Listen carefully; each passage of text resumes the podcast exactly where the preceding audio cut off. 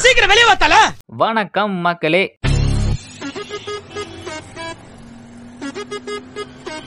எல்லாரும் எப்படி இருக்கீங்க? நான் நல்லா இருக்கேன். என்ன மாதிரி உங்களுக்கும் நல்ல மனசு இருக்கிறதுனால நீங்களும் நல்லா இருப்பீங்கன்னு நம்புகிறேன்.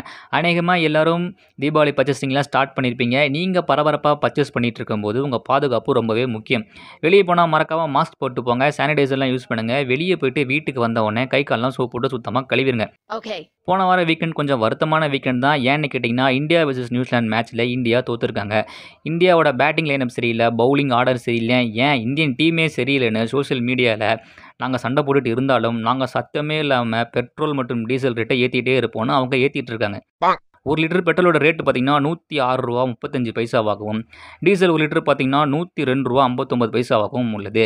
இன்றைக்கி நம்ம யாரை பற்றி பேச போகிறோன்னா, அவரோட இசையால் இந்த உலகையே கட்டி போட்ட ஏ ஆர் ரஹ்மான் அவருடைய லைஃப் பற்றி தான் பார்க்க போகிறோம். ஏஆர் ரஹ்மான் சார் லைஃப்பில் இருந்து, ஸ்ட்ரகிளில் இருந்து எப்படி சக்ஸஸுக்கு கொண்டு வந்தாருன்னு பற்றி தான் பேச போகிறோம். வாங்க பேசலாம்.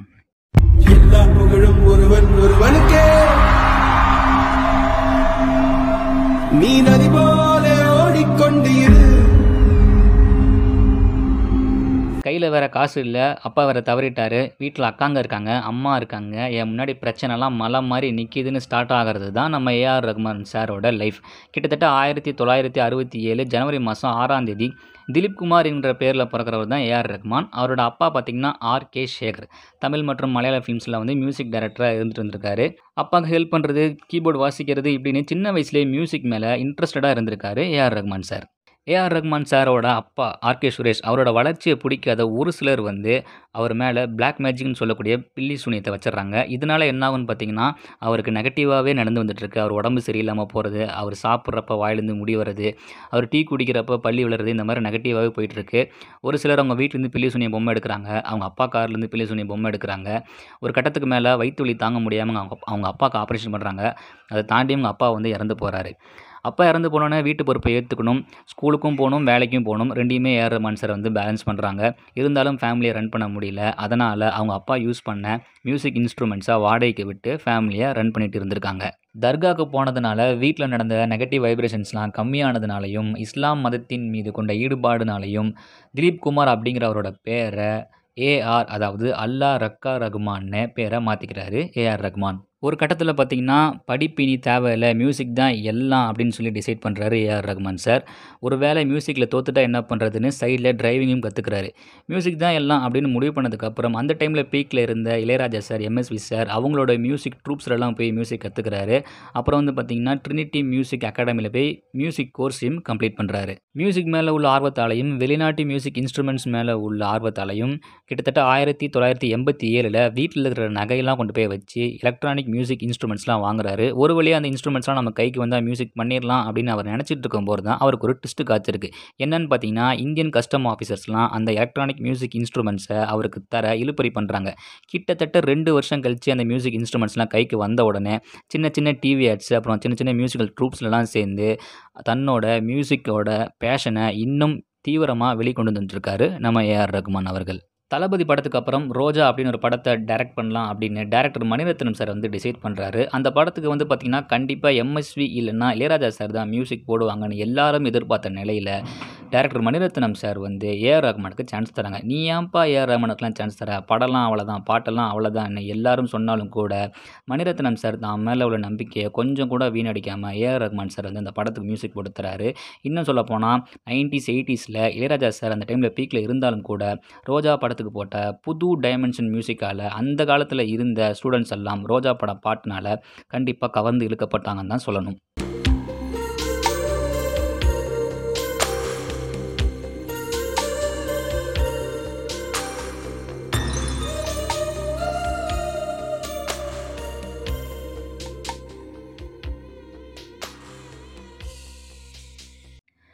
இன்னும் சொல்லப்போனால் ரோஜா படத்து மூலிமா மியூசிக்கு வேறு டைமென்ஷன் கொடுத்த நம்ம ஏஆர் ரஹ்மான் அவர்கள் அதுக்கப்புறம் மணிரத்னம் சார் டைரக்ட் பண்ண பாம்பே, ஜென்டில்மேன், காதலன், இப்படி அவரோட எல்லா படத்துக்கும் ஏஆர் ரஹ்மான் தான் மியூசிக் டைரக்டராக இருந்திருக்காரு. தான் இசையமைப்பாளராக வேலை செய்கிற எல்லா படத்துலையுமே கண்டிப்பாக ஒரு புதுமுக பாடகரை அறிமுகப்படுத்திடுவார் ஏஆர் ரஹ்மான் அவர்கள். அப்படி தான் உன்னிகிருஷ்ணன் சாரில் ஆரம்பித்து இப்போது சித்ஸ்ரீராம் வரைக்குமே அப்படி தான் போயிட்டுருக்கு. ஏஆர் ரஹ்மான் மியூசிக்னாலே ச தமிழ் வார்த்தைகள்லாம் சுத்தமாக கேட்காது. தமிழ் தெரியாதவங்களை கூட்டம் தான் தமிழ் பாட பாட வைப்பார், வெறும் சத்தம் தான் கேட்கணும். இப்படி பல பேர் அவர் மேலே விமர்சனம் வச்சாலும் பாரதி ராஜா கிழக்கு சீமையிலேன்னு ஒரு படத்தில் அவர் கொடுத்த வாய்ப்பு மூலயமா அந்த படத்தோட டைட்டில் ட்ராக்லேயே எனக்கு ரேப் மட்டும் இல்லை தமிழ் மண்ணோட வாசனையும் நல்லாவே தெரியும்னு அவர் மேல விமர்சனம் வச்சவங்கள வாயடைக்க வச்சாரு ஏஆர் ரஹ்மான் அவர்கள்.